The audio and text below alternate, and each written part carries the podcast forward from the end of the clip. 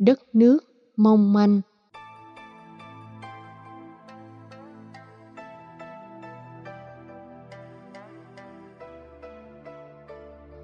Quốc độ nguy thúy Có hai cách dịch trong ngữ cảnh này, cuộc đời là giòn bở hay đất nước là giòn bở.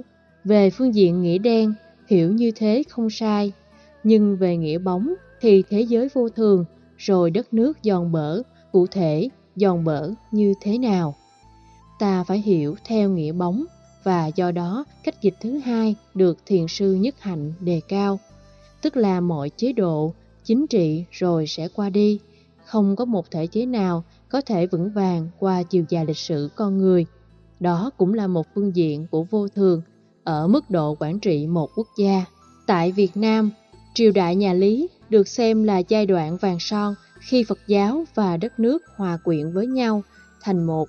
Trong các bước thăng trầm, triều đại nhà Lý cũng là một dấu mốc lịch sử quan trọng, đánh dấu sự dời đô về Thăng Long, Hà Nội, mà năm nay là năm chúng ta tưởng niệm 1.000 năm xây dựng thủ đô.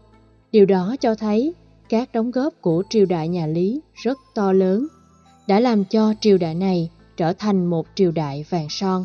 Các biến động của nó về phương diện chính trị, xã hội, văn hóa hầu như không diệt. Đó là xã hội với 200 năm lịch sử hạnh phúc nhất, an bình nhất, với các vị vua đều là những vị minh quân. Đến giai đoạn nhà Trần thay thế nhà Lý thì sự tồn tại của giai đoạn lịch sử này cũng khoảng 200 năm. Trong khi đó, các quốc gia khác cũng có giai đoạn tồn tại tương tự 200 năm, 300 năm nhiều nhất là 400 năm. Có rất nhiều thể chế chính trị tồn tại một nhiệm kỳ 4 năm, nhưng cũng có nhiều thể chế chính trị tồn tại chưa hết một nhiệm kỳ đã bị tan rã. Từ năm 2006, kể từ khi cựu Thủ tướng Thái Lan Thaksin bị lật đổ, đất nước Thái Lan rơi vào khủng hoảng chính trị lớn. Đã có vài thủ tướng thay thế nhau lên ngôi, nhưng bất ổn vẫn tiếp tục kéo dài. Tháng 3, tháng 4, tháng 5 năm 2010. Ba tháng được xem là biến cố chính trị nguy hại nhất trong chiều dài lịch sử mấy mươi năm tại đất nước này. Gần 200 người thiệt mạng, mấy ngàn người trọng thương.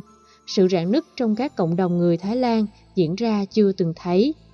Các đảng phái công kích nhau rất khốc liệt để chứng minh rằng mình là một chủ trương với đường lối, chính sách tốt cho dân. Và rồi, gần như sự biến động về chính trị đó vẫn không làm cho đất nước này bình yên với mệnh danh là đất nước của những nụ cười. Đây đó khắp nơi, các thể chế chính trị đều diễn ra một cách tương tự, đều bị các thách đố. Nếu thể chế chính trị nào không tiếp tục cách tân vì lợi ích của dân, vì hạnh phúc và phát triển đất nước bền vững, thì thể chế chính trị đó sẽ bị thay thế bởi một thể chế chính trị khác, hoặc đảng phái chính trị này sẽ bị thay thế bởi một đảng phái khác. Sự nối ngôi nhau trong chiều dài lịch sử của các quốc gia là điều không thể cố định. Thấy được điều đó thì những người hoàng pháp và khuynh hướng tu tập của các tông đồ khác phái trong Phật giáo phải độc lập với các khuynh hướng chính trị. Đây cũng chính là điều Đức Phật đã dạy. Đức Phật vốn là một nhà chính trị. Trước khi xuất gia, Ngài là một đông cung thái tử, từ bỏ ngôi vua vì thấy rằng giá trị chính trị chỉ là tương đối, không thể phục vụ cho tất cả chúng sinh ở mức độ rộng và dài. Cho nên, Ngài đã chọn con đường tâm linh và kể từ khi trở thành nhà minh triết giác ngộ cao siêu thì sự lợi lạc do Ngài mang lại cho cuộc đời vô cùng to lớn.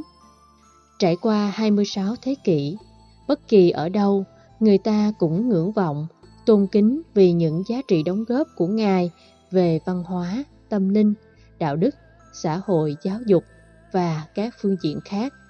Nếu lúc ấy Ngài không đi tu mà trở thành vua của đất nước Sakya thì chưa chắc đã được các thần dân Sakya tôn kính trọn vẹn. Huống là 15 nước Cộng hòa Liên bang còn lại trong thể chế Liên bang Cộng hòa của Ấn Độ bấy giờ. Đó là điều mà ta thấy chắc chắn nó phải diễn ra như thế. Tại sao các thể chế chính trị dễ bị thay đổi với cơn lốc vô thường?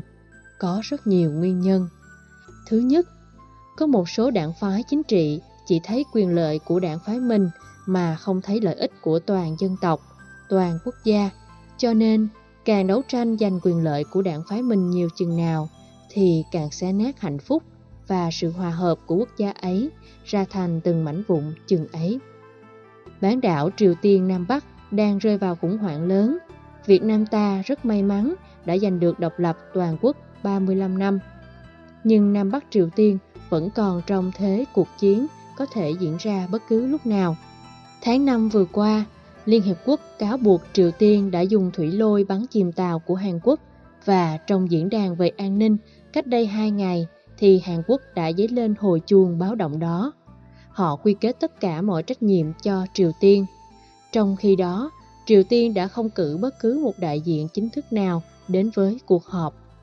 Các tranh luận về những bất ổn không chỉ dừng lại ở Triều Tiên mà còn ở toàn khối, toàn khu vực, giữa Palestine và Israel, giữa khối tư bản G7, G20 với khối Trung Đông, giữa các thể chế chính trị tôn giáo với các thể chế chính trị tự do khác.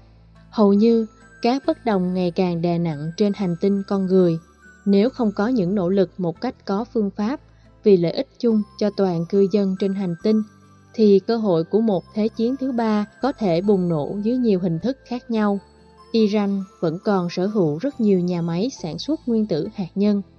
Thách đố với toàn thế giới, có thể sẵn sàng sử dụng thế mạnh về hạt nhân để đối đầu với Hoa Kỳ và liên minh của Hoa Kỳ. Do đó, nỗi bất ổn thường trực luôn diễn ra trên hành tinh chúng ta.